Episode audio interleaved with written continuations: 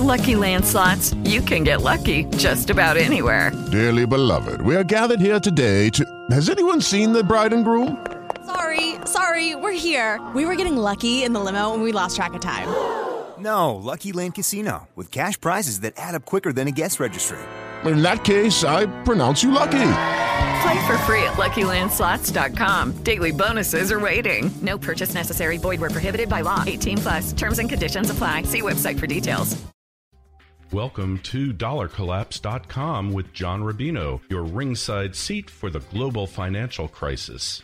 Morning, everybody. It is Tuesday, April 19th. And uh, before we get started, I'm happy to announce that this podcast series is now sponsored by our friends at Birch Gold Group.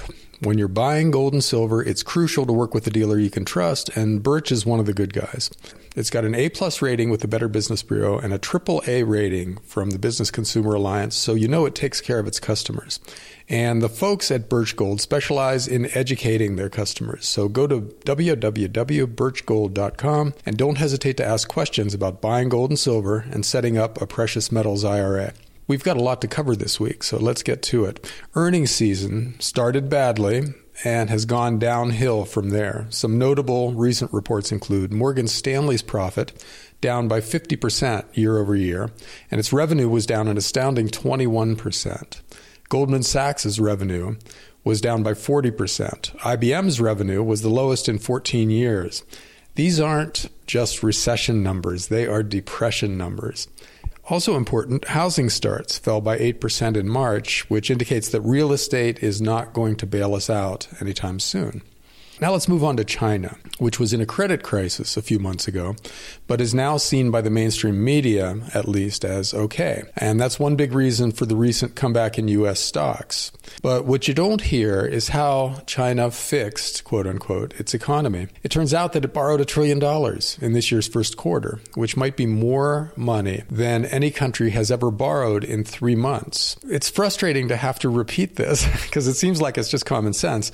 But the way debt works is that it's a lot of fun and you feel good and you feel smart while you're spending the proceeds of a big loan, but it's a nightmare when your creditor wants his money back. So China's in the fun part of this process, and the rest of the world is being sucked into the euphoria. But very soon, they're likely to enter the nightmare part of it when they have to start paying back these huge loans they're taking on right now. And it could be sooner rather than later. Bloomberg this morning is reporting that the Chinese bond market is starting to seize up. And the metric that they're using is credit spreads, where the interest rate on riskier Chinese debt is going up much faster than the interest rate on safer Chinese debt. And that's a sign of stress in the credit market. And if it leads to a pullback in borrowing or series of defaults, then China goes right back into crisis. And the sense that the world is okay because China's okay will flip on its head, and the world will be a mess because China's a mess. And that could happen very soon because bond market crises don't usually play out over long periods of time. When credit spreads spike,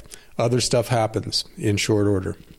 And last but not least, gold and silver are rocking today. This is possibly due to the news that Deutsche Bank is going to name its co conspirators in the London gold fix manipulation scandal, and possibly because these terrible er, corporate earnings reports will lead the Fed to cut rates rather than raise them. Whichever, this is apparently really good news for gold and silver because they're way up today. I remain kind of skeptical though, because it feels like there are a lot of deflationary stories that are bubbling up out there. The China going back into credit crisis, for instance, corporate earnings just falling off the table, and falling housing starts, which was just announced this morning. You, you, take those together, and that paints a picture of a slowing, perhaps recessionary economy. And that's not usually great news for precious metals because they tend to like it better when inflation is perceived to be picking up or currencies are crashing in value. You know, things that are signs of chaos in the financial markets tend to move more capital into gold. And if we're going to have an equities bear market start again because the economy is falling back into recession, recession, I'm not sure that's great news for precious metals. So enjoy this run while it lasts, but I would still advise not to bet the farm on this trend. The overall trend for gold and silver is up big and long term, but the squiggles on the way can be very treacherous. So, as always, the best way to approach this market is through dollar cost averaging. Buy a little at a time and don't let the one month moves up or down shake your confidence. Gold will be $5,000 an ounce at some point in the intermediate term future, you know, well within five years, I think. But how we get from here to there is completely unpredictable. So don't base your trading on short term moves in these markets. It looks like we have a little bit of time left, so let's spend it on this Deutsche Bank gold price manipulation thing because it's got a lot of interesting angles. What happened was, in a nutshell, Deutsche Bank and some of the other major commercial banks, we'll find out who shortly, have been participating in the London Gold Fix, which is where they all get together and choose a reference price for that day's gold so that everybody knows what gold did on a given day. But then these same big banks were trading for their own accounts on the knowledge of what the gold fix was going to be.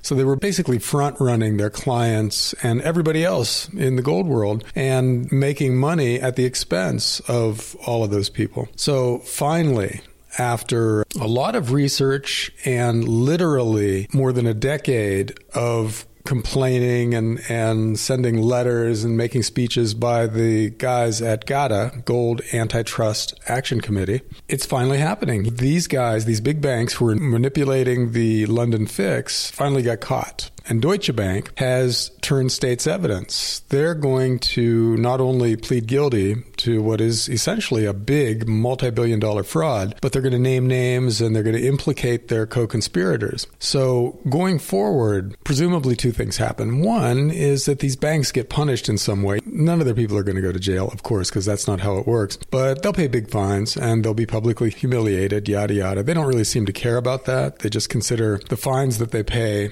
a cost of doing business, but at least it'll be something. And the second thing is that the London gold fix, to the extent that it matters anymore, because China has set up a, a, parallel and probably a lot more legitimate system for fixing the price of gold, to the extent that the London gold fix still operates, maybe it'll be done a little bit more cleanly. But what this won't fix is the bigger, much more important scam that's being perpetrated in the gold market, which is where Western central banks lend their gold to bullion banks, which are maybe the same guys doing the London gold fix, who then dump that gold on the open market in order to depress the price of gold. And that is what has held back the price of gold over the past few years. And also, in the end, has cost gold producers, the countries where gold is mined and the mines themselves and the people who own gold and silver, cost them a lot of money by depressing the price of gold artificially. And it's also allowed the world's central banks to expand the global money supply, and it's allowed governments to borrow much more than they would have otherwise if gold was actually acting as kind of a shadow monetary system, going up when the money supply spikes. And so it's allowed us to get into a lot of trouble while defrauding legitimate gold investors and producers of the revenues that should have been theirs. So that's a much bigger deal, and that's not addressed here. The bigger scam will someday, hopefully, be exposed, but this isn't that. This is more of a sideshow, but still an interesting sideshow. Anyhow, that should do it for this week. Lots of interesting stuff going on today that we'll talk about next week, so see you then. Thanks for listening to Dollar Collapse. For regular info and updates throughout the day, go to dollarcollapse.com. Hello, it is Ryan, and I was on a flight the other day playing one of my favorite social spin slot games on chumbacasino.com. I looked over the person sitting next to me, and you know what they were doing?